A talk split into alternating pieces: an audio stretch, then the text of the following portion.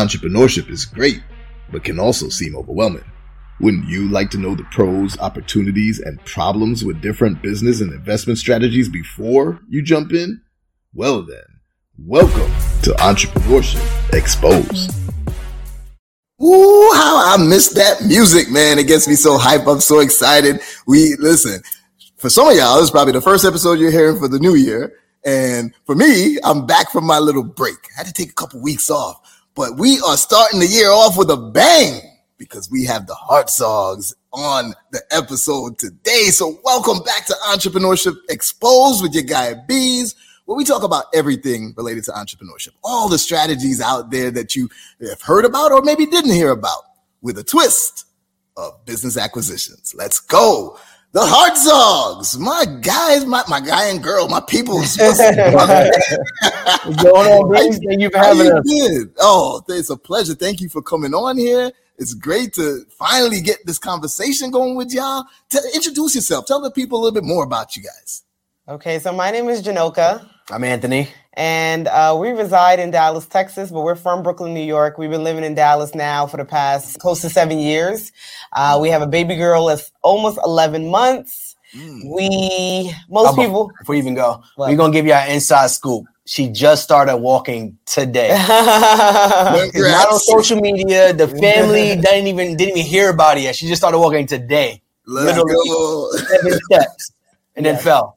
I am, I'm a mental health therapist, and I'm licensed in um, New York and in Texas, and I still work my nine to five. Uh, I was a director at an I T firm. Um, I was there for nine and a half years, recently retired, left my job about a year ago. So now full-time entrepreneur for the past year. Mm-hmm. And we paid off one hundred fourteen thousand dollars of debt in twenty-three months. And we did that by side hustling and starting our cleaning business that most people know us for now. Uh, we have a cleaning business, a seven-figure cleaning business down here in Dallas, Texas, where we don't clean any homes. And we teach students, our students, to do the same, how to own their cleaning business without cleaning any homes. Ooh, they, they don't just brush over that. You, you got rid of how much in debt in how much time? Over one hundred fourteen thousand in twenty-three months. This was literally on our fridge yeah, and in our living room while we were trying to pay it off. So yeah, let's go. That's what I'm yeah, talking that about. I love it. Back there, but it's kind of like, so I was just talking to my students right before this, and we were talking about vision boards and visualizing mm-hmm. the things that you want to do for the year, setting your goals, and then how do you actually achieve it? But you know what I'm going to start telling them? After you achieve it, put up a, a plaque saying that you achieved it, and you could always remember. So you yeah, know what you, we where actually, you came from. You know what you did. It's funny because we took Christmas pictures that year with the dog, and we had that sign right in the Christmas picture. So that's what we used. Yeah. I love it. I love it. So we, we got to take a step back, because there's a, a bunch of things that you said that I, in my mind I was like, oh, we got to talk about that. We got to talk about that. We got to talk about that. First and foremost, yeah. to the audience, if you heard what Ant said, their daughter just started walking, took some steps, and fell. If that ain't the summary of entrepreneurship, you see what I'm saying? Because I promise you, she's going to try again tomorrow. Mm-hmm. We going to fall. It may hurt, but we get back up again and we keep going. And that's that's. I definitely crazy. Made a video about that too. I was like, this is, I literally just said for what real? You said. I made a video about it. That's an entrepreneur mindset. It's like, oh, for real, right there. Let's go. Well, that's what's up. Congratulations to y'all. I got uh four, five actually. My my bonus child too. That's my my, my baby girl as well. Uh, so I know how it is as a parent, as an entrepreneur. Uh, y'all are going through it as a, a infant. Is it your first? Yeah. Yeah, it's our first. So, oh, man. My condolences then, because, you know, your, your sleep is dead, right? So, well, now, I mean, she's been a pretty good sleeper since we brought her home. And then consistently since about six months, she does like twelve hours. So seven p.m. to seven a.m. So, okay. Yeah, we're we're pretty good on that. Yeah. Just like the business front. Side, people kind of, people tell you, they kind of put their fears on you. So when mm. you said the sleep thing, we mm. got that so much, but when she first, soon she came home, people say it's too early, the sleep trainer, it was too early. We were literally trying to get her in a mindset that probably way too early. But we got into that habit really early, and yeah. we didn't have four month, four hour spans, and so on yeah. and so forth. So yeah, we've been pretty lucky with her sleep. It. I mm-hmm. love it. That's what's up. So here's here's a couple other things we got to touch on, and we'll go quick on this one. But Brooklyn in the house, baby. Let's go. Right? So, know. So I was born and raised in Jhanika, but then I moved to Brooklyn um, in middle school. I went to South Shore High School. Uh, I'm you went to I'm South Shore? We are from yeah. Denwood Projects, right across the street from... Really? Right across I, the street, walking distance. I grew Shore. up in, in... I was in the eighties, off eighty-first, and then I moved more towards the junction by Flat, um, uh, Nostrand and Flatbush. Yeah, yeah, yeah. And whatnot.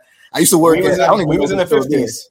Say, like, oh, you in the fifties. Oh, I was always yeah. in the fifties. Oh. We're going to start a whole conversation. You know, it is. It's the eighties, and then there's Ralph Abio, and then it turns right into the fifties. The fifties, so like right yeah. There. Mm-hmm. So, you, oh, damn, you know my people. Well, I don't know your age. You might, maybe I'm, I, I'm assuming I'm older, so maybe you don't know my people. Anyway, that's a different conversation we got to have. But Brooklyn, yeah. house, let's go. I love seeing, I'm going to be honest here, you know, growing up, for me, there's a lot of people that didn't make it.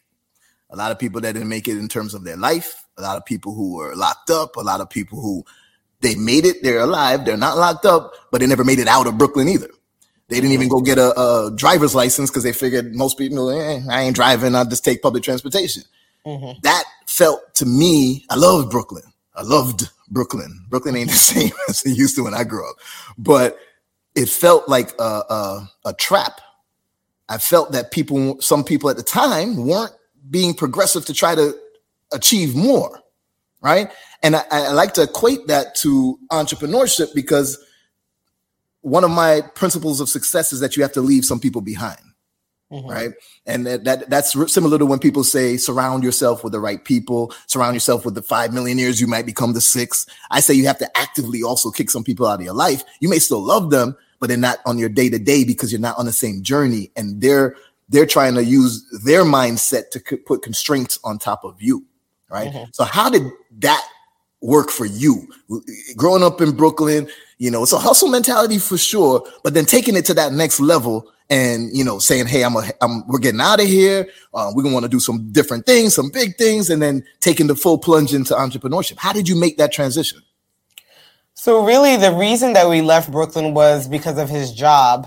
Um, when we moved down here about seven years ago, it was really because of his job, and I didn't want to move. Um, I was one of those people that would be in Brooklyn until I die. Or even if I wasn't in Brooklyn, I'll be in the tri-state area, right? I'll be in Long Island, New Jersey, Connecticut, something, not in Texas. Um, so at first it was kind of friction for us to make that decision to come down. But it has been the best decision for us across the board. Like, we would not be where we are if we didn't leave New York. Basically, and yeah. we know and understand that. Um, just for, you know, we were newlyweds down here in Dallas. We didn't have anybody, so we just had each other. And that hustle really, you know, the hustle of New York, we brought it to Texas. mm-hmm. And being able to do everything together, that grind, that's what made us who we are today, or helped us to be where we are today. I love yeah, that. leaving leaving leaving New York City, it, it forced us to. Mm-hmm. We didn't have to leave anyone behind per se, but. Mm-hmm. We we did leave everyone behind, essentially. Yeah, technically. By moving to Dallas, it was literally just us. So we had to figure things out. And it also slowed us down, too. Because, you know, in, in big cities like New York, you're always moving. You're always trying to figure out the next thing. But in Dallas, it was like, things are slower. We have more time. We got more even energy just to think about anything else outside of just survival. So yeah. instead of thinking about how to survive, we're like, all right, how can we thrive in this new environment? Mm-hmm. There we go. There we go. I like that. It's we didn't not just surviving, we thriving. That's important. So so how did you now listen, I know quite a few people, believe it or not, and it's only happened in the last maybe five years. I know quite a few people who own cleaning businesses. Mm-hmm. And I would have never thought of that before, before having exposure to them. But there's only a few that I know personally that have scaled to seven figures in the cleaning business. Mm-hmm. What was the difference maker for you guys to get to that, that level? Because making six figures is a different mindset from making seven figures. Mm-hmm. So how did you get to that level? What was the breakthrough for you to get to seven figures in your cleaning business? Uh, I would say really for us, you know, having each other is a different game with you working by yourself, right? So us Ooh. having the accountability, us going based off of our strengths and weaknesses and being able to bounce our ideas off of each other, that's helpful for us. But also the consistency that we had. The cleaning business was our first business ever. So um, it's going to be six years old in November, but it was our first business ever. We didn't know what we were doing when we started, but we were determined to make it work, right? Eight months in, we were like, should we continue to do this? And he was like, let's just make it last. Let's just go at least a year to see. Mm-hmm. And after that eight month, like the ninth month was our biggest month yet. So the consistency in it and us be feeling like, I think once we paid off the debt, we were like, we probably can tackle anything, you know? Mm-hmm. So why would we give up on this so quickly, so easily? So. And then we started the business with the mindset to scale it anyway, because we weren't cleaning. And a lot of people, when they start whatever business they're going to do, not even just cleaning businesses, businesses they're starting is like, I'm going to do it until I figure it out. I'm going to actually do the labor. I'm going to do the work. Mm-hmm. And it's very hard to scale yourself out of doing the work. As mm. you get to the point where you're like, I'm really good at this. Nobody could do it as good as me. Mm. But when we started the business, we weren't cleaning houses. We still aren't cleaning houses. So we didn't have that problem with saying that, oh, no one could do it as good as me. No one can manage the business as well as me. Because we started with the mindset, like, we're not going to do this work. We're going to focus on the business side of it. So that even gave us a different level of the uh, ability to just scale it. Mm-hmm. That, that, that's a very impactful statement, right? That's the thing that not, I mean, it's part of what I preach all the time. Uh, our community, the Black community, unfortunately, is more prone to, yeah, nobody could do it as good as me, so I'm doing it. It's, it's only me. It's me, mm-hmm. right? And that's not a business. That's self-employed, mm-hmm. right? And breaking that mindset is critical. I mean, especially in a, from a Jamaican perspective, my Jamaican culture, Caribbean culture in general, you know, certain things that are put on top of us are limiting beliefs, like uh, credit's bad, debt is bad. Uh, you have to, this is a funny thing, you have to work hard to be successful. Mm-hmm. It sounds like, yeah, but Beez, that's, that sounds like a good thing. Yeah, not mm-hmm. really. There's a little thing be- behind that that can really affect you for all of your life. If you ever heard the joke, y'all are from Brooklyn, so you probably know a lot of Jamaican people too, but there's a, always a joke that Jamaicans have a lot of jobs, right? West yeah, Indians have a lot of jobs. Yeah, yeah. Have a whole heap of jobs, right? And it's actually a, a kind of true because yeah. I, I got family members that had like three, four, five jobs at the same time. Mm-hmm. And they were still working check to check. They were still broke. So working harder is not necessarily the the the path to success, to to wealth or anything like that. You got to work smarter. The the ultra wealthy work with their minds rather than their hands, mm-hmm. right? And you guys, you found, I'm super amazed at y'all because you know how many businesses I failed in before I began this? You just told me that was our first business, and we it's just nothing. I'm like, damn. yeah, was it, yeah, it was it was our first business. I think because, like he said, because we're not actually doing it, it makes a difference for us, right? Yeah. So then we'll work on the business instead of in the business. It's two two different things, and that is what has helped us to scale, because we still had our nine to fives, right? We still had that. We still were side hustling and running this business. So there was no way, well, I wasn't signing up to run, to own a cleaning business with me cleaning, because yeah. I couldn't even imagine fitting that into a schedule. Mm. And, and if I remember correctly, you were inspired by a session of Side Hustle Nation with Chris mm-hmm. Swab on starting a cleaning business. That's where you first heard of that particular strategy to get into? Yeah. So I literally hit him up on like Facebook. This is twenty sixteen, twenty seventeen. Mm. And I was just like, can I just get a little bit of information? And it was enough to just intrigue me. But it wasn't enough to kind of go and like learn everything. So mm. it was enough to know like, all right, I know this is possible. Now it's up to me to put the pieces in place to make it happen. So that was mm. like the first introduction into something like this where, because even of the even when most even we were just with our students the other night, actually last night, and they said, I never knew that you would start a business without actually knowing the ins and outs of what the mm. task is. And my C E O in my nine to five, I always say this, he ran one of the most successful I T firms for hedge funds and private equities, and he didn't even know how to turn his computer on, how to do any of that stuff. He hired people who were good at the task. I mean, my C E O in New York City, he was one of, like I said, one of the best, uh, one of the best tech companies in the, the space, but he doesn't know anything about technology. Mm. But if you think about that, in almost all of our nine to fives or businesses, the C E Os probably don't know half of what we do or what we what we're capable of, right? one hundred percent. And with with the cleaning business, it's not like it's a new um, strategy because it's ran simply the same way that Uber, Lyft, and Airbnb runs their business, right? Uber doesn't own any cars. Airbnb doesn't own any homes. We don't own any cleaning supplies. It's literally the same strategy, but just in a different business, which can be used in multiple businesses. A barbershop, it can be used anywhere, any yes. you know, a lot of places. So yes, yeah. Yeah. So I'm cheesing ear to ear for a bunch of reasons, right? Uh, we can't talk about them all on here because it's just going to be like friends chatting and, you know, not going to be helpful for our audience. But Ant's say, Ant been saying some things that I've been like trying to not get into. Like, for example, Ant, Ant was in I T. That's my whole career. I was an I T strategy management consultant, uh, worked for Microsoft, worked for Accenture. Uh, technology has been my background for all my life, right? Mm-hmm. So that's a whole nother thing. Now you were also in a firm that uh, dealt with private equity uh, within that industry. And you know I'm all about the acquisitions and how I do acquisitions. Then Jhanika mentioned something about, yeah, we can't work in the business. We got to work on the business. And that's where I preach, because let me enhance your thought on that a little bit. That concept comes from Rich Dad Poor Dad, not only from it, but it was popularized by Rich Dad Poor Dad by Robert Kiyosaki. In that book, he has the cash flow quadrant. In the cash flow quadrant, we talk about people start in E and they're working in the business. They're an employee. Then they say those words, I want to work for myself. I'm tired of this. And they go down to self-employed, but they stay there too long because they're still working in the business and trading time for money. And they don't realize they need to go over to the next quadrant, which is B, business owner. Now you're working on the business. Now you're not trading your time for money. You're trading results for money, right? And this is where you want to be, because now you have people working for you. You're just steering the ship. Rather than, you know, pulling the sails and everything, you're just uh, directing it. But there's a better quadrant. The last quadrant is I, the investor. Investor. Now we ain't working on the business either. Definitely not in. Now we're working above the business. I'm not concerned with the day-to-day product that is being produced by the business. My product that I'm looking at as an investor is the business. The business is a product. I'm looking at how I can buy that product and sell that product.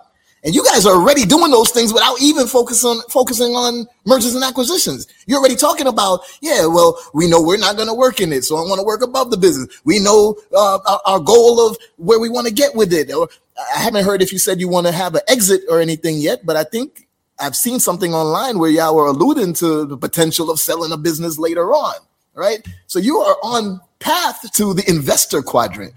Will you make that jump to start acquiring businesses? So we have considered that a lot, because uh, with our students, a lot of people think that with the business that it's a franchise, that when we we're selling the course, they're thinking that we have some, you know, stocks or investments in it. And we're like, well, we should. so um, we're not at that point at this moment, but it is something that we've kind of thought through of how we can do that um, in regards to investing in other businesses in some shape or form, either if we're, we're buying it or we're getting a percentage or, you know, what that may look like. And even on a low level scale, one of our competitors ended up working with us. And she had to move out of Dallas, and we just literally bought her client list, essentially. Mm-hmm. And then we own a virtual assistant business, and they were like, listen, we're going to close the doors down. And we ended up buying that business. But it wasn't obviously Business Builder Beez level, but it was just like, no, no, we use these services already. Let's buy them, or let's buy their client list. Um, and that's the two times where we said we've We've uh, purchased a client list, or we purchased uh, another business. business yeah. And even our virtual assistant business is like, all right, we grew it to where it's doing, where it was doing pretty decent last year. It's like, all right, what is our end goal with this? Do we want to end up selling it? Um, yeah. So those are just some thoughts with that. So we've I done it twice on a lower level. I love that. Don't even call it lower level. They give it the power that it deserves. That is huge, because most people don't think about that. Right. And when people say, I want to scale my business, a lot of people will come to me. It's like, oh, how do you scale? And obviously, I'm going to talk to them about process, systems, and people and things like that. But the, the way that wealth, the wealthy scale their business is by buying others. Mm-hmm. You want to build up a marketing team? Why build one? You buy a marketing company, roll it into your existing company. Or you want to uh, acquire vertical or horizontal integration. You're buying things related to your current business. Mm-hmm. So I guess I might as well go to the, the gift that I said I have for y'all. That way he's ready. Uh, I wait a whole hour and change. Can y'all put up one of the gifts that I got for them? This is a janitorial supply business that's related to what you guys do, right? Mm-hmm. And I saw it for nine hundred fifty K. And when all is said and done, their profit is around three hundred fifty K. It comes with two hundred fifty K inventory that you could, uh, that's included in that nine fifty price. It's in Texas. It's thirty-nine years old, right? Wow. So, so now it has good history. If you were to buy the entity itself, you'd be doing a stock purchase. Now you get their business credit too. And oh, it doesn't, was, oh, we didn't put the top line revenue on this one. My bad. Okay. Well, let's show the next one. Here's a second one for you. I had a little lower end one and a higher end one because I wanted to show y'all, and I'm, as a gift, I'm going to give you this as guests on the show. I'll give you these two. You got to do it yourself. You can execute on your own, but I'm going to point you in the right, in the right path. Um, so this one is a post-construction cleaning business, asking three point seven. One thing that the team did not add in there is that real estate comes with it, and the real estate's included in that price. The profit after their top line revenue, the amount that they're keeping is one point two four eight. Mm. Established in nineteen ninety-eight, also in Texas, close by y'all, comes with inventory and furniture and fixtures, equipment, furniture, fixtures, and equipment. That's the F F N E you see. That's included in that asking price, plus the real estate that's included in the asking price. So I just showed y'all, you can take it down now, team, but I just showed you two businesses related to your current industry. Wouldn't you want to acquire something like that and scale your current business immediately? Because when you acquire a business, you're acquiring cash flow. You're just acquiring the additional cash flow that they have. Comes with their customer list, like you already acquired from someone before. Mm-hmm. Comes with their brand, their history. It comes with tax returns and everything. If you wanted to do acquire the um the entity and keep their business credit and such. What? How do you feel when you see something like this? I mean, that's exciting. Generally, we don't, it's so funny because with the cleaning business, the way that we run it, you know, we have an operations manager in place, and right now we've just spent like an hour in it. So it's kind of like, we're not as connected, but we said this year we want to be, we have to figure out like, how do we take it to another level? Because we know that we can, we're coasting with it basically, right? Mm-hmm. Because we're like, it's giving us what it, what we need. We're not putting much time into it, but it, the revenue is fine for us. It's fine. We're coasting with it, but we're like, we need to go further. So, I mean, that's exciting. You're going to have him at the site tomorrow, though. I know. Yeah, I'm like, yo. You see, I'm still trying to look at the screen to see if it comes up again. I know how he roll. But no, that's, that, I think that's, that's a mindset shift that yeah. you have to have, and you have to have someone show you something yeah. so that you could be, ex- we're doing a cleaning business or just exposed in entrepreneurship. You got to be exposed mm-hmm. to another level of thinking right. when it mm-hmm. comes to just everything. So you're talking about acquisition, you're talking about buying businesses. You, when we bought our, those businesses, it's like, oh, well, we're taking a jump, we're taking a risk. Yeah. But now you're like, all right, we understand business and at least the, the, the general understanding of business. We understand how cash flow works. Now you're buying in an empire that's been around for thirty-nine years. Yeah. Yes, sir. So it just now you can't unsee it essentially. Yeah, exactly. and, and you know what you just said? You said that when you were doing it the first time, you're like, oh, it's a risk. Well, starting your business is a bigger risk than buying one. Because mm-hmm. when you buy one, it comes uh, with a proven system. It comes right. with cash flow. Most businesses are gone. That when they start up, they're gone in five years. So now you acquire one that's what? How old were the two I just showed you? Thirty plus years, et cetera. Right? It might have been my age. You know what I'm saying? and, and they've gone through a couple of recessions already. They survived it. Now you got their sauce on how they survived it too. What did they do? You can improve your current operations in your business because you rolled this one into the existing business. Were they this in Dallas? Oh yeah. Okay. Texas, I'm like, Texas is big. I want Texas is a huge state. Oh yeah, yeah, yeah, yeah. No, no, I, we purposely did it in um, Dallas. I, so okay, I, I don't know. Yeah, just because that's very I exciting, told you. Very nice surprise. I told you, there I like you surprises, go. So. That's a great surprise. For sure, for sure. And one of the reasons I could do this is because there's so many businesses for sale, and most people don't know or believe that they can do it themselves and acquire a business. So, I mean, millions. for sale. And especially right now, baby boomers are retiring and they all going to shut down their businesses too. Right. Mm-hmm. So there's so many that it's, I, I can't acquire them all, although I would love to try, but I can't. So, hey, I give my friends some uh, uh, things related to their current industry. I appreciate That's amazing. That. We're going to sure. need details. No, we're going we're gonna get into it. We're going to get into it. But let's go back to you now. Let's go back to, well, actually, it's probably time we go into pop. It's time for us to pop what it really means in the cleaning business, especially to get to seven figures. So now we want to talk about what are the pros of getting into the cleaning industry? What are the opportunities that are exi- that already exist or are coming out that why you want to get into it quickly? And what are the problems? Most importantly, what are the problems? So jump in and let me know. I'll start with the pros and opportunities. Well, one of the opportunities, you just said it, was, you know, boomers are like, I don't want to do this anymore. Opportunities are like, I'm they're retiring. They're at that age. A lot of people were, I think the numbers were crazy, especially the last two or three years. A lot of people are retiring mm-hmm. and they're like, I don't want to run these businesses anymore. Life is short. COVID happened. People are dying. Like, I don't want to run these businesses anymore. And then more mm-hmm. importantly, their kids don't want to run these businesses, yep. which is what I fear for, yep. but it's bound to happen. Mm-hmm. So a lot of people are retiring from these industries. And then a lot of them don't have online presences. They don't have technology in their business. They don't have mm-hmm. the ability to book them online. They don't have the ability to pay online. So they don't have the ability for you to even find them online. So coming in, and that's how we kind of got into this industry, where it's like, we're bringing a digital footprint. We're mm. bringing social media. We're bringing we're bringing online mapping. We're bringing things S E O, so that these uh, mom and pop shops don't really know about. So we work with, you know, people who are just like, I just work off of word of mouth. If we could get you more business and grow our business at the same time, they're like, shoot, why not? I don't have to worry about the customer service. I can mm. just do what I'm really good at, which is cleaning. And we could focus on the customer acquisition. We could focus on the marketing. We could be focusing on everything that they hate doing. So I would say those are some of the pros and opportunities.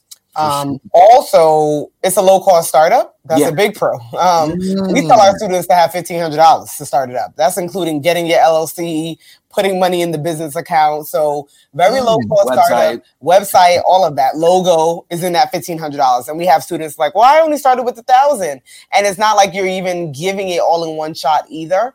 Mm. It's also a business that's going to always be needed. So um, yes. service-based businesses are going to always be needed. Mm-hmm. Right? There's always going to be somebody that needs to mow their lawn, always going to be somebody that needs a cleaning. So I think it stands the test of time that it will be there, you know, regardless of what happened. Even with COVID, things kind of slowed down, but it didn't stop completely. The mm-hmm. business still ran. So um, those are the pros and opportunities. And then also there was just this article about McDonald's fully automating one of their locations.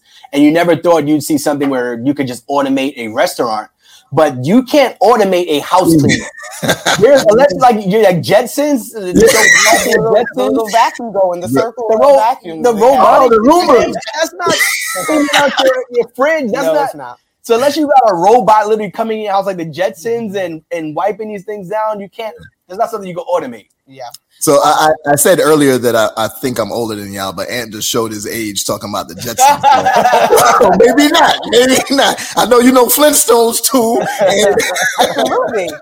Um, and then the last thing is problems. Our biggest thing that we talk about with problems is people. Always. And I think that's a problem in any business, but uh, finding good people. We work with contractors. We don't necessarily have employees. So we work with contractors, um, and finding good people can be a task. Like, we can find people that clean, but do you find people that's professional, that's showing up on time, has the right supply, you know, all these other things. So we always tell people the biggest issue in the, or the hardest part of the business is finding good people. Uh, mm-hmm. Finding the clients are easy. There's millions of people in Dallas. You're going to find the clients. Even there's millions of people in Dallas and maybe a hundred cleaning businesses, right? So mm-hmm. that's not an issue, but the people, when it comes to contractors, that can be very difficult and time consuming and draining, to be honest. Even at my, my nine to five, that was our biggest challenge, was finding mm-hmm. people. We gave, We gave excellent salaries. We moved into the best office. We gave mm-hmm. free supplies, free lunch, free this, free mm-hmm. that. But at the end of the day, finding people was the biggest challenge. We were spending hours and hours and hours, weeks after weeks, just interviewing people all the time. So yeah. it's not just, it's just, I think any industry, that's one of the hardest parts, no matter how good the, the business yeah. may be. If you, I mean, some people, just look at your coworkers. I'm sure there's bad people there. And it's true. And like you said, it's not just finding people, but finding good people. Yeah, right? yeah, you can find people I can pull people on the street, but right. nah, hey, you don't want to work with them. Yeah, exactly. So you guys have mastered um, the middleman approach, mm-hmm. right? And I, I, I preach that to so many people that you don't always have to be, you know, create something from scratch. Like, oh, I had a genius idea that I'm going to patent or something like that. That's not the only way to get into business. Just knowing, okay, well, I already, for example, I had a, um, a supply chain company. Um, which I don't have anymore, already uh, shut down.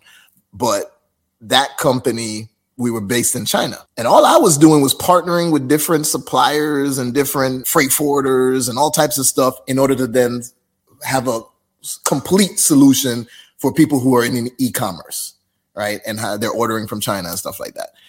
I did not have much staff, yet we were doing, you know, um, just about eight figures on it.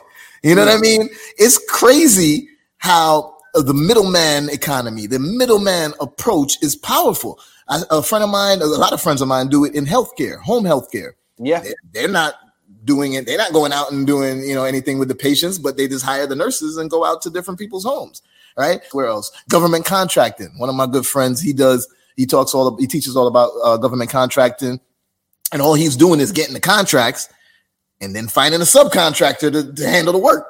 Mm-hmm. And he just collecting the money in between. Mm-hmm. So explain more about that middleman approach and what are the pros and cons around that for you too? Yeah, we're in a middleman economy. Even if you just think about, like Jhanika said, like the Turos, the Airbnbs, the Lyfts, mm-hmm. Amazon, even though they have warehouses, a lot of their warehouses house other people's products, people. other people's services. So Amazon is just the platform. You got the person who has the product or, or manufactured the product, and you have the end consumer. And Amazon mm-hmm. just matches the two. Airbnb, like you mentioned, they match the two. Lyft, Uber, they match the two. We do like Turo. That's a big one right now. People are into like renting their cars out. Mm. So all they do is just match the two. Turo's the platform. There's a person who needs a car. There's a person who has a car, and Turo matches the two. Mm. Literally, uh, middle. Uh, my friend Andre Hatchett says, middleman your way to millions. And mm. we're like, listen, if we can do that, that's what we're going to continue to do. Yeah, I don't know if there's been any cons to it. Um, no. I think sometimes you want to... T- I think oh, well, sometimes you feel like you want to have more control. Ultimate control. Yeah, you want to have more control. We tell, you know, people that if you're one that you need to have people wearing your merchandise, you need to know exactly how they're cleaning or exactly how they're doing something, then you need to have employees, right? Mm-hmm. So if you want that more control and sometimes a more special touch, when it comes to clients, you know, that contractors really can't provide, then then that can be that can definitely be a con of it. Yeah. But like if I want people showing up with my my sure. Beez hat, like right. they can't they can't do that. I can't right. have my cleaners showing up in Beez's merchandise right. at a client's home because they work as they work as their own independent businesses. So they if they decide they want to wear their own stuff, they can. Most of them don't. They kind of choose not to, but if they wanted to, they absolutely could. So yeah. you want to have people wear, like, our cleaning business colors are like blue and white. No one ever says, oh my God, your business website is so beautiful. Let me, you got to wear blue and white to my house. But if I wanted everyone to wear blue and white and give out cards while they're there and leave scents and, and towels, whatever it may be, yeah. that's what, and it's also like white labeling versus like having your own product type of thing. It's like, yes, yes. you can't, You can't like label it the way you really want to sometimes. True that. So, so I didn't realize on, that. We try to focus on the customer service, the mm. online branding, the presence, so that hopefully that stuff trickles down to the end user experience, and then also the after service follow up and, and stuff like that. True, true, true. So I, I didn't realize that because so you basically what you guys done is created a platform where independent contractors that are cleaners can, oh, you're looking for cleaning work? Well, we mm-hmm. got the clients, we got the work ready for you, and you're coming through our platform. And then for the client side, it's like, oh, you need some cleaners? Yeah, we got cleaners, but we're not even telling you that, oh, it's from uh, independent contractors, mm-hmm. just, you know, the middleman thing. I thought it was more your actual employees that you had that you were sending out and not doing any work because you don't have to, but they go and they're doing it all for you. But I love the approach that you got right there. You don't even have the, the overhead of um, W two employees for that too. So yeah. that that's powerful too. Can you explain how you got to that aspect rather than having the employees and just, you know, sending them out to clean? Um, I think with just doing the research when we're starting out, this is why I have, when we say it was our first business is important, because we really didn't know much, right? So we did some research and we saw that it's possible with this, you know, with having them sign a contract and things like that, that has the stipulations that they are a contractor. And almost all of our contractors have their own L L Cs. They have their own clients. They have their own businesses. Mm-hmm. And whenever they want extra income, they'll pop in. You know what I mean? So we get enough of them that they pop in enough for them to kind of take the clients that we have coming on. And clients generally don't ask. I mean, yeah. very few ask, oh, are you working? Are, are these contractors? And we will say yes. And it's up to them. But that's not a question that we get often. And and another, another pro is that they already have, they're already established cleaners. So right. we don't got to worry about finding people, training them, learning the business. Like, mm. no, I already have my business. I already have my clients. I do really good at this. So when we find people, we try to find their online reviews. We try to find out, all right, how long you've been cleaning? What's your experience? How many clients you have? So that we know you're, you're an established cleaner versus someone that just cleaned a few houses here and there. Mm-hmm. So that's the best part about it is like they already are been doing this for five, ten years. Like, I just need more work. And I'm assuming in your contracts you have like non-circumvent clauses, so they can't mm-hmm. try to go around and just book directly with the person or anything like that. Yeah, right. But at the end of the day, like we we found it, we found two people who did it, but it's like, all right, you're gonna go out your way to to to get this one client where we're giving you twenty or thirty a week. If mm-hmm. we find out that's literally it, we can't trust you, we can't work with you. Yeah. So you, you want to take the risk, anymore. And we tell them up front, listen, you want to take the risk. It's still that one or five clients by all means. When we find out, that's the end of it. Um, mm-hmm. One of our top cleaners, she did like one hundred fifty thousand like last year. It's like, mm-hmm. all right, you want to still one to ten mm-hmm. clients? Go ahead. But mm-hmm. now you're missing out on all this additional income because mm-hmm. you decide to kind of cut us off. That's what's up. That's what's up. Now, so you talked about the the industry itself in terms of pros, opportunities, uh, and problems. But what about the problems of going from six to seven figures? Like, what problems did you face when it's st- when you really started to scale, if any? Because y'all have y'all have a great experience compared to me and my first business, bro. Oh, no, shoot. No. Like we were doing everything when we first started. Sometimes with quality mm-hmm. was something that the quality of. You know, we were getting so much customers and not enough um, contractors, so we were giving them too many jobs, and so their quality starts to slack. Wow. So then our reviews start to slack. You know what I mean? It's a trickle-down effect, right? So yeah. quality is a very big thing, especially when you're servicing someone's home, because social proof is everything, and mm. leaving a bad review can slow us down for the month, for the week, for the quarter, right? Mm. Depending on, you know, what you write. So that quality is something that we face when it going from six to seven figures. And then only just last year, literally around this time, around February, did we get an operations manager in place because uh, mm. our, our daughter was being born. Um, but other than that, we were doing everything. Like we had a virtual assistant company where they were answering the phones, but we were still speaking to all the contractors. If mm-hmm. there was an upset client, we were speaking to them. We were still in it and on it at the same time. Like since we weren't doing the actual cleaning, it doesn't feel like you're in it per se, but we were handling a lot of the admin work until we mm-hmm. finally gave it up just exactly a year ago. We were on vacation, laying literally laying in the bed, drinking champagne, having a good time, and a call comes in from a client or from my virtual assistant saying, hey, this client's angry. Mm-hmm. And I don't do the customer service call because I'm like, yo, here's your money. I'm going back to enjoy my vacation. Mm-hmm. And Jhanika's sitting there, you know, on the phone with the client, explaining to them what happened. And even though the client could be wrong, or even though the contractor could be wrong, we could have been in there clear one hundred percent. It still puts a damper on your entire day. Mm-hmm. You're talking to an angry person. They're getting in your head. They may be yelling at you. Um, so those are things that you got to deal with, especially when you're talking about scaling, because those come in more often. The more clients you have, more likely, more, more mistakes issues. Are going to happen, more issues. Um, yeah. So those are things that you got to deal with, especially as you're trying to scale. And then, like Jhanika said, we had to close down our bookings for a while because we had too many coming in.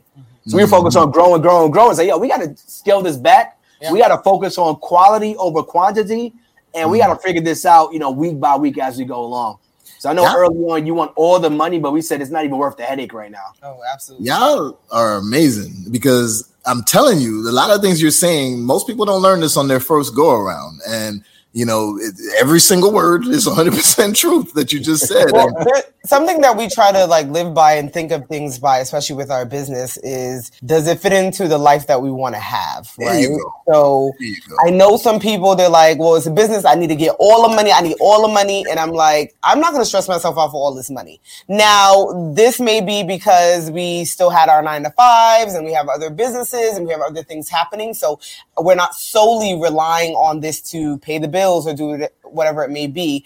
But the way that we run our life is I don't want any anything having me so stressed, so annoyed that I can't enjoy life or that I must feel like this is the end all be all. Like I can put work in, but to an extent, the way I want to put it in, the way that it will fit my lifestyle is how we and, operate. And I don't think we ever use the words like, this is my baby. You hear that a lot of times. Oh, yeah. People who God, I love y'all.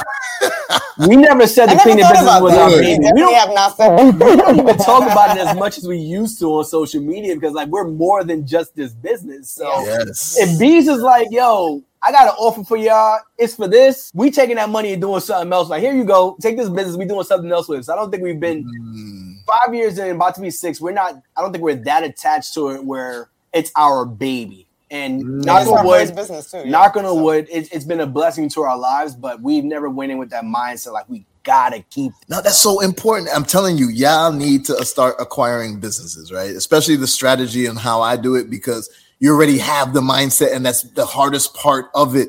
I'm I'm telling you, the things that y'all are saying, I'm like, yes, yes, that's right. I'm like, yeah, right. But when you say it's not my baby, I had to make that change when I first got into the car rental game. I'm not even going to say the Turo game because Turo was just one platform, but mm-hmm. in car rentals, we, you know, we had a bunch of exotics, and prior to that, all my cars had names, right? Like, people name my baby. Like, what do you mean you want to drive candy? Hell no, you ain't driving candy. That was my red G thirty-five. My my, my blue uh, Hellcat was Smurfette, right? So G thirty-five Infinity? Yeah.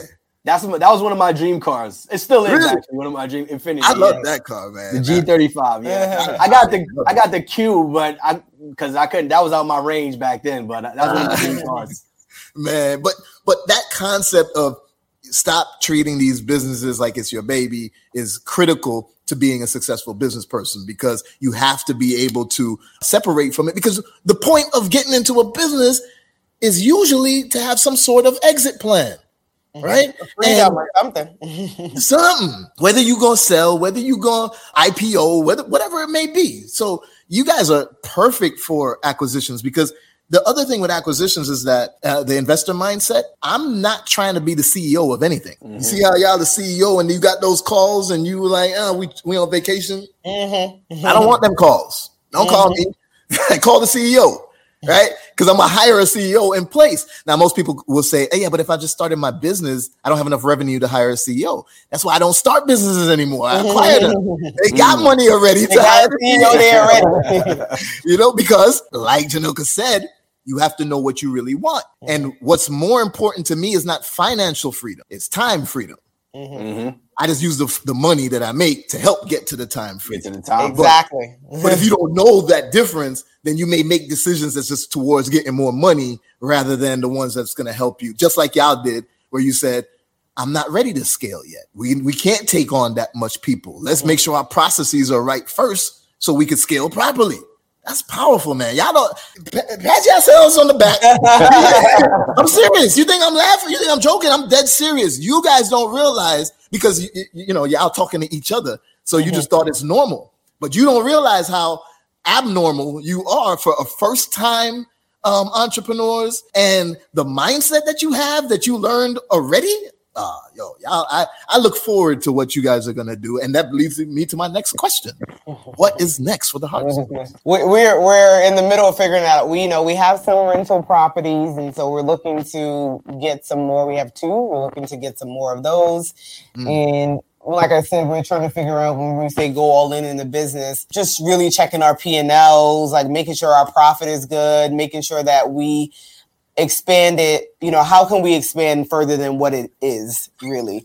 Also trying to see how do we show up in a different way for our students, right? Because right now we have a course, which is a self-paced course, and then we have a paid community that people can join, and we go in there and speak, right? But then there's people that just want that interaction with us. So does that mean we do the course and interaction with us for eight weeks, you know? So trying to figure that out, how we better serve our community. Do we have in-person conversations with our community as As well, because we haven't done that, you know, during COVID and everything. So those are just some things we're thinking about business wise, and then um, personal wise. Like our, like we said, we got a daughter that's about to be eleven months, about to be a year soon. Mm-hmm. It's like focusing on her, making sure that, you know, we're there for her. She had swimming lessons. She got this lesson. Music she class, gymnastics. So making sure we're there and trying to be the best parents that we know we could be as well. Mm-hmm. Shout out to y'all. I love it. And that, that was my driving factor too. I left Microsoft literally because um, I was supposed to be traveling to go to a client for the week, and the client wasn't going to be there. So I, I asked them, you know, hey, the client said I don't even need to come. Is it okay if I just stay home? And they were like, nah, we prefer you out there. And I was like, but the client's not even going to be there. Now I can't even go to my son's basketball game. I got to beg you for time to spend with my kids? Nah, I'm done. Two weeks later, I was out. You know, so it's powerful. It's powerful. Uh, we got to know what we truly want in life so that we can make sure that we take the steps to get to that. And, you know, I commend y'all for what y'all are doing and how you how you've gotten to where you are right now. Now, yeah, if I was if I was in the office today, I would have missed her walking. I would have had to get a call. Oh, she just walked. Where's the video? Oh, we didn't have a video because you should have been here. So. Yeah. I see somebody right here, Andre. He's part of my community right now, and he uh, he said trillion dollar roundtable convo happening right now. So it's as better as good a time as any to mention my challenge. All right, I have a challenge out. It ain't no Tide Pod challenge or whatever challenges be on social media and stuff. My challenge is called the Trillion Dollar Table Challenge. Trillion Dollar Table Challenge. By the end of this decade, plenty of time. That's seven years. It's not really that, not really plenty of time. It goes like that. But seven say, years yeah. time, at the end of this decade, I want to sit in a room at a table with people that look like us. And we have a trillion dollars A U M, assets under management. Now, here's the thing. Some people hear that and they're like, a trillion dollars? Damn, these, you got some big dreams. It's entirely possible. Right now, there's three main ways of creating wealth: real estate, uh, in uh, financial markets like your stocks, your forex, all of that, and owning a business, whether you buy or build them. Right, owning a business. Those are the three main ways of creating true wealth, like large type of wealth, generational type of wealth. I'm on a path to a billion dollars with a capital B. Right, the acquisitions that I'm trying to do this year will get me closer to the hundred million mark, and then I got seven years to get to the billion. Will you be at that table with me? The trillion dollar table, both of you. Oh, I'm like, are you talking to your audience or me? All right. It's the you. Um, hope to be. I, I haven't. No hope. I haven't envisioned that yet, so I haven't like start to start that process to get See, there. But I would say yes. This goes back to that. This goes back to that mindset shift. Now you're like, mm-hmm. all right, we just came from a conference, and the goal was a hundred billion dollars in the room. And it was like, wow, that was a mindset shift. Now you're talking about a trillion. This is all in less than a week. Yeah, we exactly. we just adjusted to the first conversation we had. It's now like, we got to readjust. And it's hey. not possible, but like he said, if you're not hearing it or thinking about it, you're like, wait a minute. Yes. Wait a minute. I, I remember I remember making ten thousand dollars a month and thinking like, yo, I can't, I made it. I mm-hmm. came up. Then I remember I remember when I got to like one hundred thousand dollars a month. And I was like, oh, you can't tell me nothing. I was dancing, singing songs, and all types of stuff. Then I had some friends talking about how they made a million dollars in a in a day. And I was mm-hmm. like, well, damn, what's going on here? And it Why changed. am I not there? Yeah. You know what I'm saying? Yeah. And not even, I don't even want it to seem like salty, like, why am I not there? No, no, no. Yeah, it's more like, okay, I didn't even think about it. No, it's possible. Yeah, I didn't think about that. So now, okay, how I'm going to do this too, right? Yeah. And I, I'd never even considered the possibility of becoming a billionaire. I thought that's just, you know, they talk about the one percent and such, right? But with business acquisitions, I found that that's the actual path to becoming a billionaire. Uh, even Warren Buffett, they said, he said in an interview last year, it, they asked him, if you lost all of your money, what would you do to gain it back? All of your wealth. And he said, well, no question about it. I have to buy businesses. He, he even called me by name. He said, I'll do what Beez is doing. No, I'm joking. He didn't say that part. But I'm doing what he's doing. You know what I'm saying? I'm following the people that we that we know have achieved something that we want to achieve. That those should be who we try to learn from and emulate. And, um, you know, that's where this challenge came from. And I ask every guest this because I know it's possible. Mm-hmm. And I think what you guys are doing, oh, man, you just cracked the tip of the iceberg. I, I'm telling you, I'm really looking forward to seeing what's next for the Hartzogs and where y'all going to go, because I'm so excited and proud. Y'all came from Brooklyn. You, you know, you stepped up, your first foray into it, and ended up with a million dollar business. Mm-hmm. Man, y'all are inspiration to our community. Y'all are inspiration to to each other, to your, your daughter now, right? Uh, I think I I tell people that the most powerful conversation I have ever had in my life was last year. My oldest son went off to college, and my son said, "Dad, I found a sushi restaurant in I'm not gonna say what city he's in, but in in you know next to school. Can we mm-hmm. acquire it?" And I was like, well, I don't really like restaurants, but, you know, are you saying you want to be the one that's in charge of it? And, you know, I help you to acquire it and you, you'll be responsible. He's like, yeah, I could do it. You know, girls love sushi. That's clutch. And I was like, oh, I was like, listen, man, I'm not mad. I'm not mad. There you go. Two birds with one stone. Exactly. I'm not I mad. Told him, I told him, listen, maybe that's not the right reason, but this is a powerful conversation. It's a black dialogue. Talking to my black son, young mm. adult, talking about, yeah, we could just go buy this business and we could do it with no money out of pocket. That, that's a powerful conversation. And that's how we could change our community, making sure that the, the youth know about this method as well, or just know about the th- things like what you guys are doing with your business, right? So do, how are you... This is my final question to you. How are you giving back to our community? What method? Obviously, you're teaching, but is there anything else that you do from a philanthrop- philanthropic perspective in terms of giving back? You know, we have tithes as well, that we give our tithes monthly uh, to our church. And then also usually... No, we wasn't even doing to- that. We were trying to get out of debt. I know that sounds crazy, but it's no, like, all right, if do God don't... This God's money's anyway. Like, we, mm-hmm. we wouldn't have it if he didn't give it to us. So yes, we've been tithing even before we were trying to get out of debt. That, and then generally with like family and friends, usually when things come up and, you know, situations have happened and we're able to give without a problem. But that is something as well that we're like, how do we give back our time? Maybe not just financially. How do we give yeah. back our time? Which he actually hit somebody up today about that, to be around the youth, to be around other people outside, outside of just us giving back, you know, on social media and students and stuff like that. And so, then Dallas just had a snowstorm, what was a year ago, whatever. Yeah, and I remember that when everything we, froze. Everything pipes froze, pipes everything, froze. Yeah. There was this, this complex. They had to evacuate the whole complex. We got together with some we people on social media. We coordinated the efforts to kind of get a bunch of groceries and food and supplies over there. Awesome. Literally was on the ground, you know, giving that stuff out to them. So having having more financial freedom allows us to help people and give back time and some of the financials that we received as well. So having awesome. both of them. Awesome. And I, I'd love to encourage and ask you guys to continue not just being an example, but share it with the youth, mm-hmm. right? Because I'm telling you, you don't realize how amazing y'all are. And mm-hmm.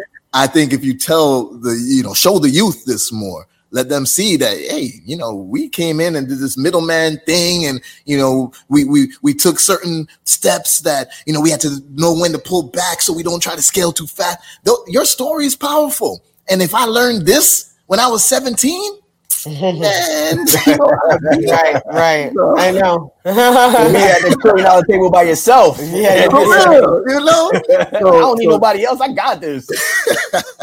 Well, but for real, though, I'm I'm extremely, you know, honored to have you guys on the, the show. I'm extremely honored to know y'all now. I uh, love your story. Uh, I hope to... I'm looking forward to us continuing to build in many ways. I'm looking forward to sharing this story Uh, to others as well. And I'm also looking forward to giving you those two business deals and see if y'all go oh, with yeah. it or not. Definitely gonna look into that. Absolutely. For sure. For sure. Now, now, I'm giving it to you. It's your gift. But if you do want me to help you, I got to charge you for that, for me to help oh, you. Oh, yeah. But we good. For real. So tell the people where they can find you, where's the best place to get in touch with you, and also join your um, community so they can learn how to scale a cleaning business as well. So in regards to the cleaning business, you can go to cleaning business university dot com, and that's where we have our course and just additional information about who we are and what the course is about. But we also have a podcast, the Hartzog Hustle Podcast, uh, where you can find on YouTube and any of your streaming platforms. But also the Hartrimony is our name on Instagram, TikTok, YouTube, and that's the Well, it's been it's been there, actually, the H A R T R I M O N Y, and you can follow us as well. So those are the multiple places you can plug in with us. And when you follow us or you subscribe, let us know where you found us at. Let us know, like, oh, I'm I'm from Beez's tribe, so mm-hmm. so we can say what up and just know, you know, where you guys are coming from. Yeah, for sure, for sure. So we'll have all that information down in the description below, so that you guys can also tap in with the Hartzogs, the Hartrimony. How did y'all come up with that name, the Hartrimony? Well, it's a hashtag from our wedding that has become our brand and oh. our business now. It's March, March, matrimony and our last name combined together. So I love matrimony. Matrimony. We turned our wedding hashtag into a business, and that was like the first. Yeah, li- literally, we got a bank account for it and business funds and mm-hmm. everything. Mm-hmm. Listen, and I mean, I'm gonna say this to Jhanika too, but and I'm telling you, bro, ain't nothing like having a, an amazing partner when you're getting into entrepreneurship and going through this game.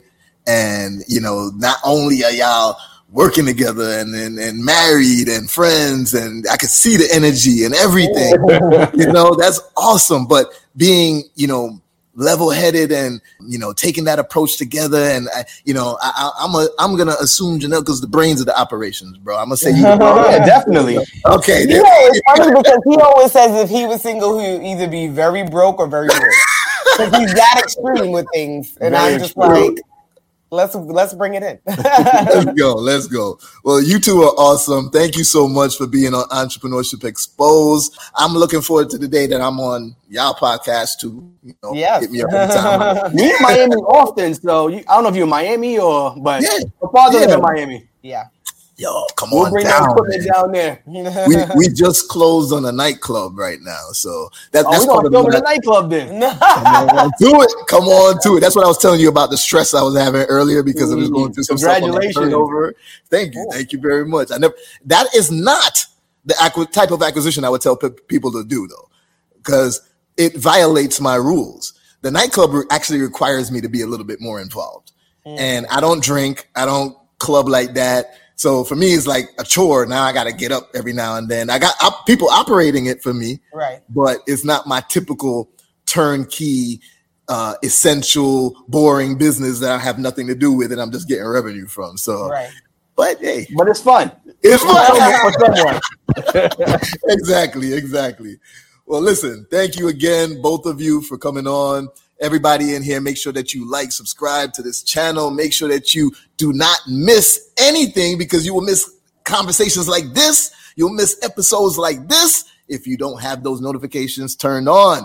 Make sure you're not only subscribed on YouTube, but you're su- subscribed on all podcast streaming platforms. And make sure you tap in with my people, the Hartzogs. See y'all on the next episode. Let's go. Thank you so much, Hartzogs, for all being right, on. Thank you. All right, thank you. Thank you.